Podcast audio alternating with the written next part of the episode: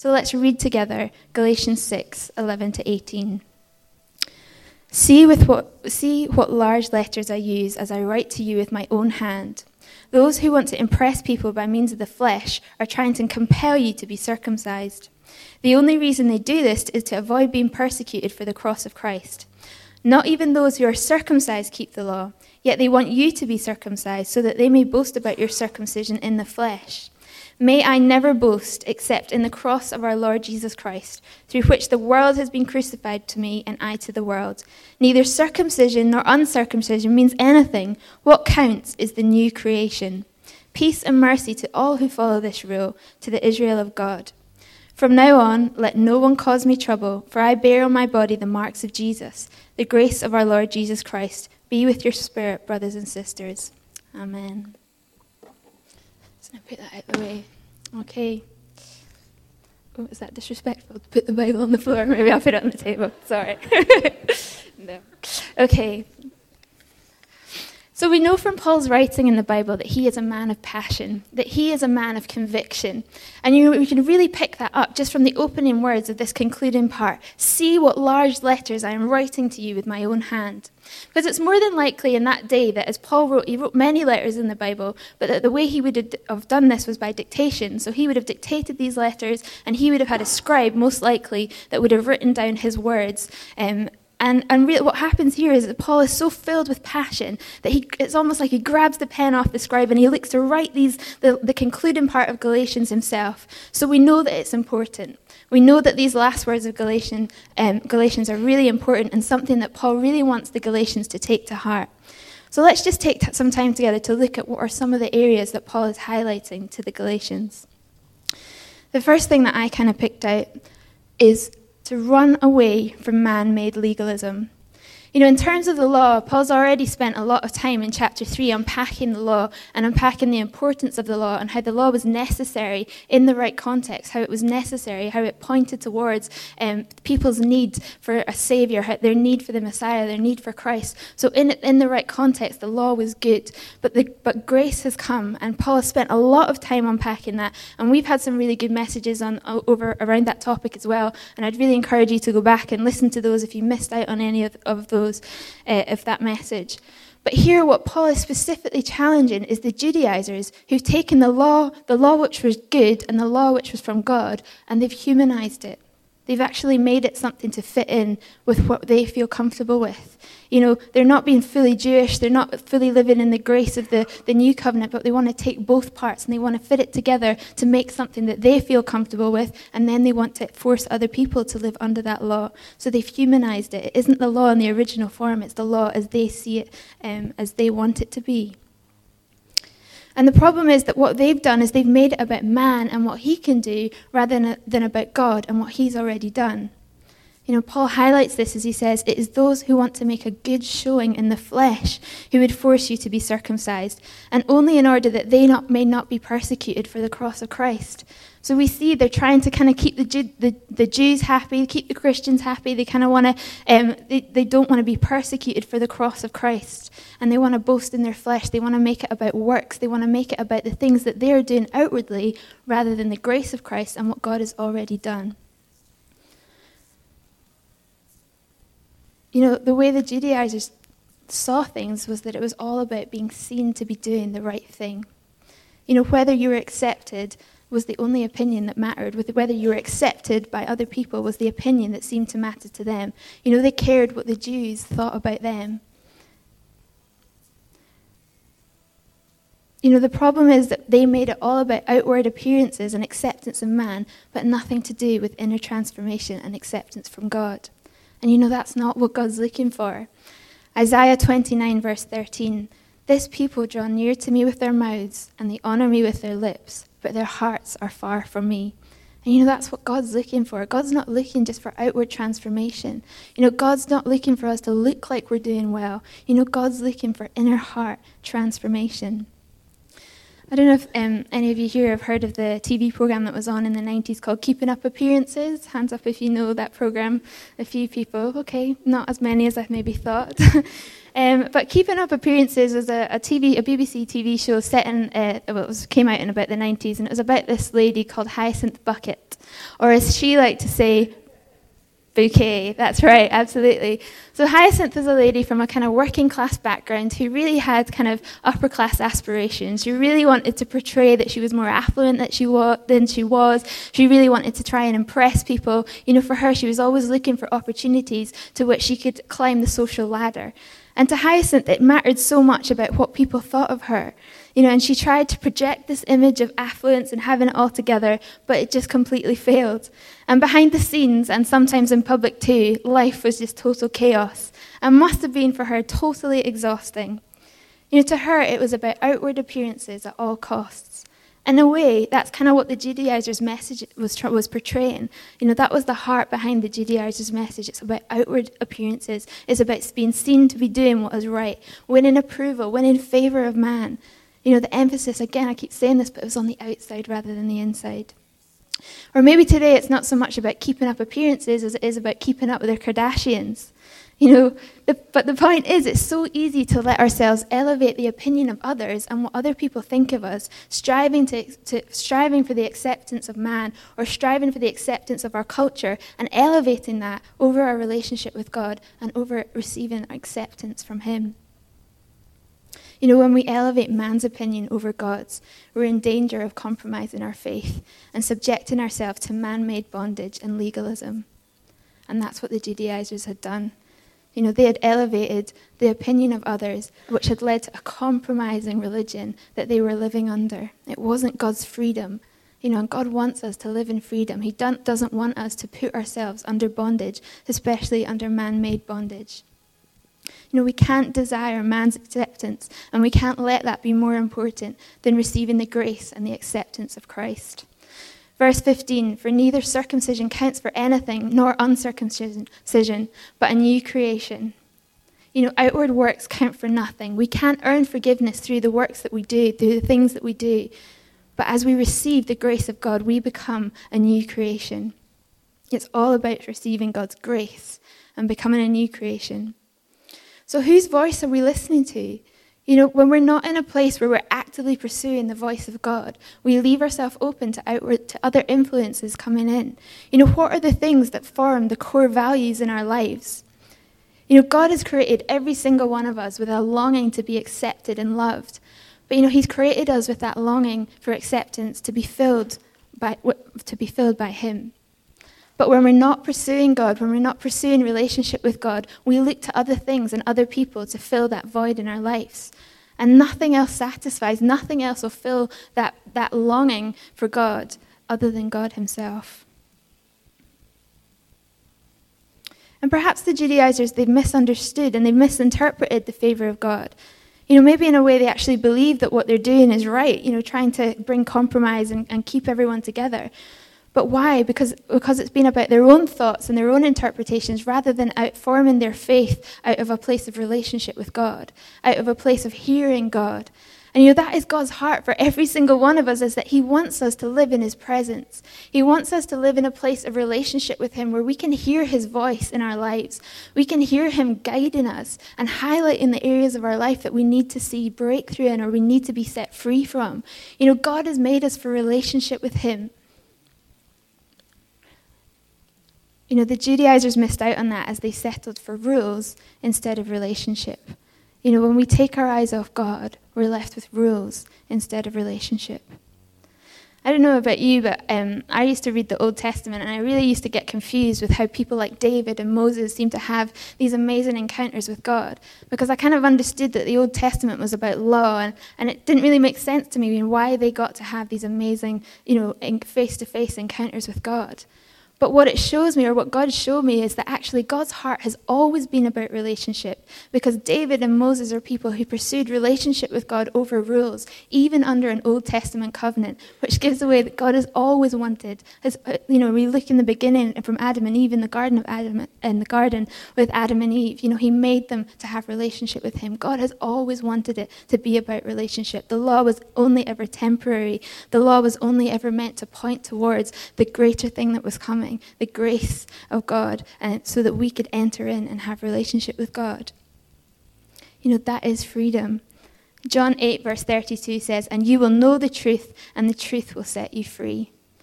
Jesus is the truth, and you will know the truth, and the truth will set you free. Jesus is the truth. Secondly, the second point I just want to make is that Paul encourages to boast only in the cross of Christ. In verse 14, he says, But far be it from me to boast except in the cross of our Lord Jesus Christ, by which the world has been crucified to me and I to the world. So, what does it mean to boast? Well, I looked up the dictionary just to find the dictionary definition, and it says to talk with excessive pride and self satisfaction about one's achievements, possessions, or abilities. So I think there's lots of way that we there's lots of things that we can boast about. You know, both kind of give away the things that we value in our heart. And you know, I think that there's good boasts and there's bad boasts. Um, an example of a good boast, I don't know, many of us um, have probably seen on Facebook, maybe some of our friends, um, maybe Kim and Justin will do this as their little one grows up, but um, of people who put lots of pictures up on Facebook or videos of their children as they're growing, as they're maybe walking for the first time, or if they've done something funny, and they post that on Facebook for the world to see. Um, and why do they do that? Because they love their child. They're so proud of their child. The, this moment of joy they want to share with the world. And in a way, that's kind of like boasting. It's boasting. It's kind of showing, in a good way, it's, it's showing the thing that they value the most. And they're declaring that to the world as they kind of put put that on Facebook. Or maybe what are some other ways that we can boast? You know, um, there's you know maybe bad boasts in terms of uh, we all know that person who just wants to sort of brag about the, the latest thing they've just bought or the latest holiday they've just planned and the new car that they've just bought. And you know that boast that, that their language is kind of giving away their heart that says that materialism matters to them or that, that that's something where they find their identity And, you know the words coming out of their mouth kind of give away um, the the position of their heart. You know, the scripture actually says in Matthew 12 34, out of the overflow of the mouth, the heart speaks. So boasts are formed by the things that we value in our heart. And the things that we value in our heart are kind of formed out of the things that we feed our minds with, the things that we turn our attention to, the things that we allow to consume our time. You know, those are the things that form um, form the value of our hearts, and boast is just the overflow um, that comes out of that, right? So there's good boasts and there's bad boasts. So, what does it mean to boast in the cross of Christ? You know, when we boast in the cross of Christ, that's when we speak about what Jesus has done for us on the cross. It gives away the thing that we value in our heart. We want the boast of Christ. When we boast in the cross of Christ, we want that to be the overflow of the joy in our heart, of the thankfulness in our heart.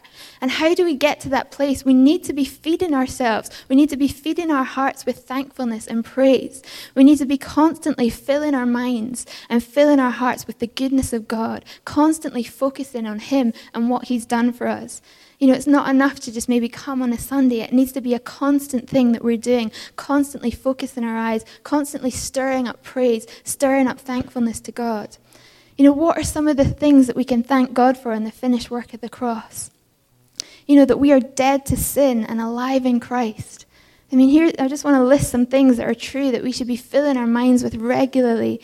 You know, that worldly desires have been put to death and we're free to live by heaven's standards, that, that we can approach God with boldness, that we can come into his presence free from shame, that we can have personal relationship with the creator of the universe, that the Holy Spirit lives in us, that the same power that raised Christ from the dead actually lives in us, that God empowers us to go and set the captives free, that he's anointed us to preach good news to the poor, to bind up the brokenhearted, to proclaim freedom for the captives, to bestow on them a crown of beauty instead of ashes, the oil of gladness instead of mourning. You know, here's just some of the truths of the finished work of the cross. And we need to fill our minds with that. We need to meditate on that daily. And when I talk about meditating on the finished work of the cross, I'm not just talking about, you know, meditating on Jesus on the cross, because Jesus is no longer on the cross. Jesus has left the cross and Jesus is victorious. And we need to spend time focusing and filling our hearts and filling our minds of the victory of Christ and letting that be our boast, letting that be the overflow of the thankfulness that we have in our hearts. And I just want to propose that constantly being thankful to God, you know, constantly keeping that at the forefront of our minds is one of the keys to freedom and one of the keys to preventing an attitude of legalism uh, setting into our lives. You know, when we take our eyes off God and what He's done for us, we start to focus on us and the things that we can do in our own strength. So we need to keep God at the forefront of our minds. You know, worship is such a key part in fueling our Christian go- growth. Fueling an attitude of gratitude. I like that. I remember that. We need to be doing that in our hearts, just feeling that attitude of gratitude. You know, connecting with God through the Holy Spirit, receiving daily His joy, constantly giving thanks for all that He's done, constantly filling our minds with His goodness. So we need to be worshippers every day and I, I don't know about you, but when um, sometimes we have these accountability meetings where we maybe meet up with a friend, someone who we've permission to speak into our lives, and, and quite a normal question to get asked is, how, how are your quiet times going? Are you, are you having good quiet times? And, you know, I love that question because it's really good to have quiet times, but, you know, I want to encourage us to start holding each other to account over our noisy times as well. You know, we need to be encouraging each other, you know, how is your worship? How are you? How's your worship going? Are you worshiping? Are you receiving the joy? Are you, you know, where where is your heart at? And, and you know, maybe that kind of comes down to personality for all of us, how we go about doing that. But I think there's such value in worship that is about declaring out and stirring our hearts and being intentional and bringing a sacrifice of praise. That as we do that outwardly, that that actually brings inner transformation and that actually affects the core value of, of, of how we see God and, and, and yeah, His goodness in our lives. And so maybe for some of us it's through singing, or maybe for some of us it's dancing, or playing musical instruments, or even just reading and declaring out scripture over ourselves. But I want to say that I've really noticed in my life that I've really grown the most as I've declared things out over myself, as I've spoken things out, as I've worshipped out. You know, there's something about speaking out and getting out and declaring out over ourselves that actually brings inner transformation. So let's hold each other to account over our times of worship, over our noisy times. You know, let's have quiet times when, we, when we're listening and pressing in for the voice of God and meditating on Scripture. But let's also have noisy times where we're stirring up our hearts to worship Him and adore Him. So we want to be worshippers on the inside. And that's what people see on the outside simply be the overflow of what Christ is doing in us. My third point that I want to make today is that we receive the grace that we receive and live in the grace of God. So Paul begins um, the Epistle of Galatians with this customary greeting of grace and, and goes on to express his astonishment to the Galatians that they've so quickly deserted God and the grace of Christ. And really, the whole way through the book of Galatians, there seems to be this kind of undercurrent message, uh, this message of grace um, that he wants to encourage the Galatians that freedom comes from accepting the grace of God. And, re- and he ends on the same note, you know, his final parting words the grace of our Lord Jesus Christ be with your spirit. And I love the language of that because effectively what Paul is saying is that to receive the grace of God in such a way that you carry it with you, that the grace of God is in your spirit, that, you, that it abides in you, that you never leave it, you never put it down. The grace of God is always with you. You know, it's too important. We need to have the grace of God in our spirits going with us wherever we go because grace is absolutely a key to freedom. And there's three quick points I want to make about grace as I just unpack this for us. The first is that grace forgives. You know, grace is absolutely key to entering relationship with God. It's key to accessing the finished work of the cross that we've already spoken to, spoken about. Um, because of God's grace, we don't get what our sins deserve. Instead, we get what Christ earned through his death on the cross. You know, the beauty of, the, of grace is that the moment we receive it, that moment that we receive it, we become a new creation. A new creation, no longer under the law, but a new creation. No longer seen by God as sinners, but suddenly accepted, accepted by God. You know, we're forgiven, we're set free. I'm sure lots of us will probably know that um, popular acronym, acronym uh, GRACE. Um, I don't know, maybe we could say it together. Do we know it? No? God's riches at Christ's expense. Brilliant. Gold star over there. Yeah. so, grace, the word grace, if we break it down, so God's riches at Christ's expense. Grace. Amazing. Mind blowing. You know, that is the grace of God, that we get the riches of Christ. We are so undeserving, but we get to receive those riches. So, it's, so God's grace is undeserved forgiveness. But receive, receiving God's grace is more than just forgiveness. So I want to share my testimony um, that when I became a Christian, I used to smoke. So I wanted to share my testimony about giving up smoking. And really, it was something that as soon as I became a Christian, I really knew that God was going to be asking me to give up smoking. And it's something that I really struggled with for a while. Um, and I continued smoking for a wee while. And then what would happen is I basically got caught in this cycle that when I would have a cigarette, I'd feel so bad about myself. I'd just have all these voices in my head just being like, oh, Hannah, you're such a rubbish Christian. I can't believe that you're smoking. Like, God hates you.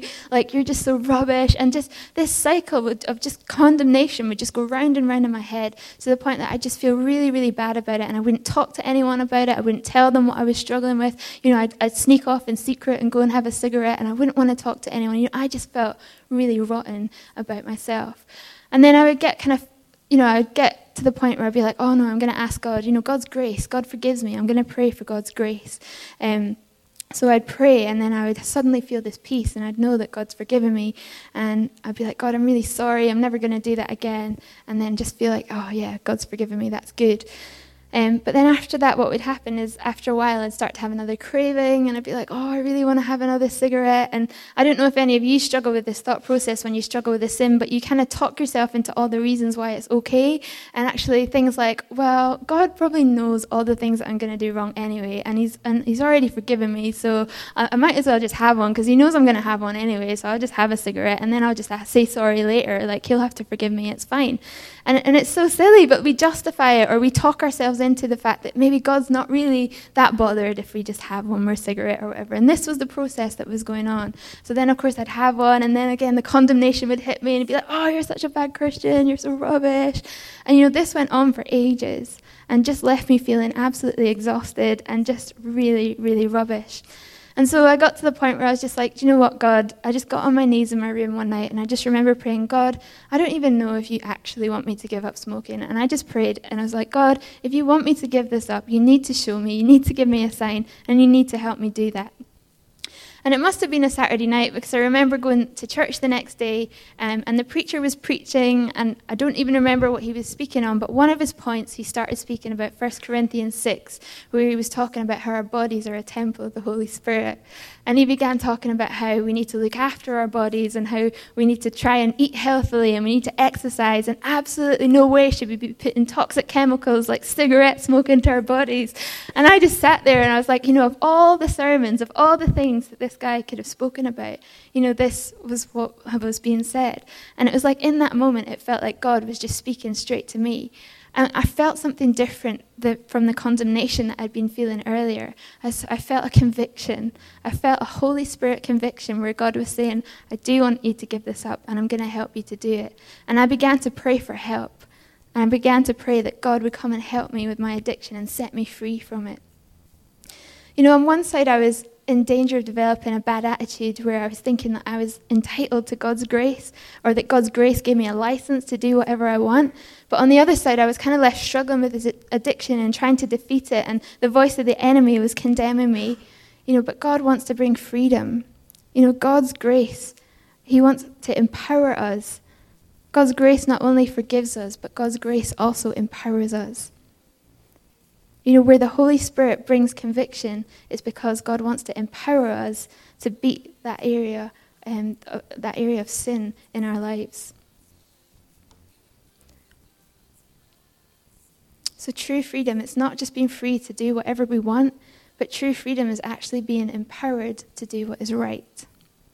True freedom is not being free to do whatever we want, but true freedom is about being empowered to do what is right. But it starts by inviting and permissioning God to come into the situation. You know, God's, God's empowering grace is never inadequate. There's no, there's no thing that we're struggling with, there's no sin that we're struggling that God's grace can't cover. His grace is never inadequate. But sometimes it is inactive because we haven't invited Him, we haven't permissioned Him to come and work in that situation. You know, what are the areas of our lives that some of us are feeling helplessly trapped by sin? You know, the enemy wants to keep us in a place of condemnation. You know, the enemy wants to bring shame because shame separates us from God. Shame stops us coming into the presence of God to deal with that sin. You know, shame stops us from talking about it or asking for help from some of our friends or mature Christians. You know, the enemy wants to condemn us. But grace is different. Grace convicts. Grace brings the Holy Spirit and the power to bring change as we bring it before the throne of God. And I just want to highlight this is what I kind of see the difference between Old Testament covenant and New Testament covenant of grace. The Old Testament covenant of law and the New Testament covenant of, covenant of grace. You know, under the law, under the Old Testament, law brings a command that you're left to perform, that you're left to do it on your own, and it's hopeless. But grace also brings a command, but God enables you to be able to do it. So law brings a command that you're left to perform, but grace brings a command that God enables you to perform. You see, the law says that you have to do all these things in order to win favor or salvation or acceptance with God. But in grace, your starting position is from favor and acceptance with God, and He enables you to keep His commands. You know, grace joins us into living partnership to the Holy Spirit to do the unthinkable, to do the things that we were unable to do under the old law, but that He enables us to do under the grace law, to be truly set free. Grace enables us, grace empowers us, grace brings us the gift of the Holy Spirit to bring, be a helper and to bring about sanctification and heart change. The law requires and leaves us helpless, but grace enables and makes us powerful. So grace forgives us and grace empowers us. But the third and final point I want to make about grace is that grace demands. Grace is demanding.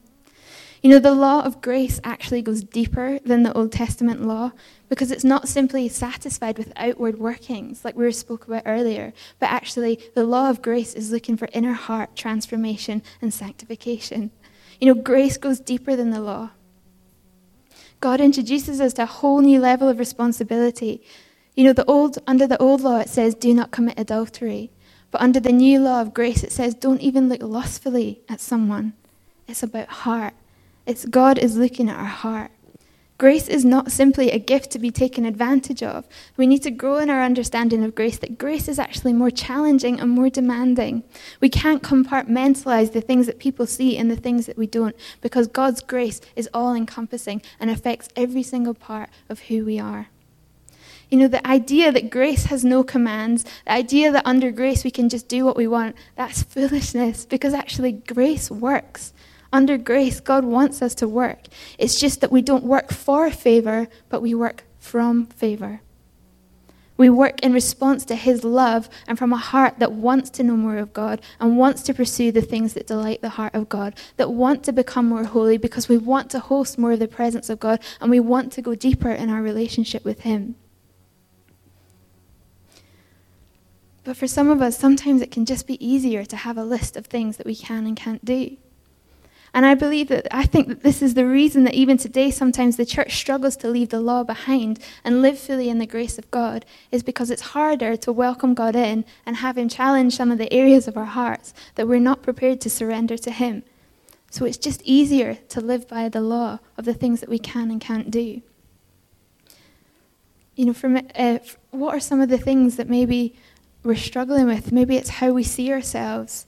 You know, we don't want to welcome God into that, or areas of sexuality, or areas of selfishness, or um, you know, we, there's things where we want to put ourselves first, um, or fear that if we surrender to God, that He'll ask us to do something that we're not willing or not prepared to do. And you know, there's something really ironic in the fact that true freedom is found in total surrender to God. True freedom is found in total surrender to God. And you know, God wants the best for us. You know, John 10 10, the enemy comes to rob, kill, and destroy, but I have come that you may have life and life to the full. You know, everything that God wants for us is because he wants the absolute best for us. And everything that Jesus commands us to do in the New Testament after the cross, it's no longer about redemption, it's no longer about uh, salvation, but actually it's a discipleship act. You know, we, are, we work from the place where we're already accepted. We've already won salvation, but everything that He wants to outwork in us after that becomes about discipleship and becomes about Him wanting to set us free from sin in our lives. He wants the best for us, He wants to see us completely set free. You know, grace opens a way into relationship, into the power and the presence of God. And it forgives, it empowers us, but it also demands a heart response a heart response that permissions God to come and work in every area of our life, to bring inner transformation and true freedom. So, as Paul said, let the grace of our Lord Jesus Christ be with your spirit. You know, we are called to be free. So, Paul is encouraging us to run away from man made legalism and run into the arms of a loving God who wants relationship with us and wants the absolute best for us. Also, he wants us to stir up our hearts to boast and be glad in the finished work of the cross. And thirdly, he wants us to receive and partner with the grace of God, permissioning the Holy Spirit, allowing the Holy Spirit to come and bring inner transformation and complete freedom. Amen. I'm just going to pray, and then we're going to have a time of prayer. Father, I just want to thank you for the finished work of the cross. I want to thank you, God, that you want to lead us as a church and as people into complete freedom. I want to thank you for the grace of God. And Father, for each one of us here, Lord, I just pray that we would just press deeper into knowing your grace at work in our lives. Father, help us to open our hearts to you. Help us to open our hearts and allow you to bring true freedom in our lives, Lord Jesus. Father, help us not to elevate the opinion of others and what they think of us over what you are saying and what you think of us, Lord. Father, give us hearts to pursue you, Lord, above everything else, God, I pray. Father, we love you, Lord. We want more of you in our lives. Just come, Holy Spirit. Father, just come and stir our hearts. If there are areas that you want to touch today, Lord, just come and stir our hearts. If there's a response to be made to you today, Jesus, we just invite you to come.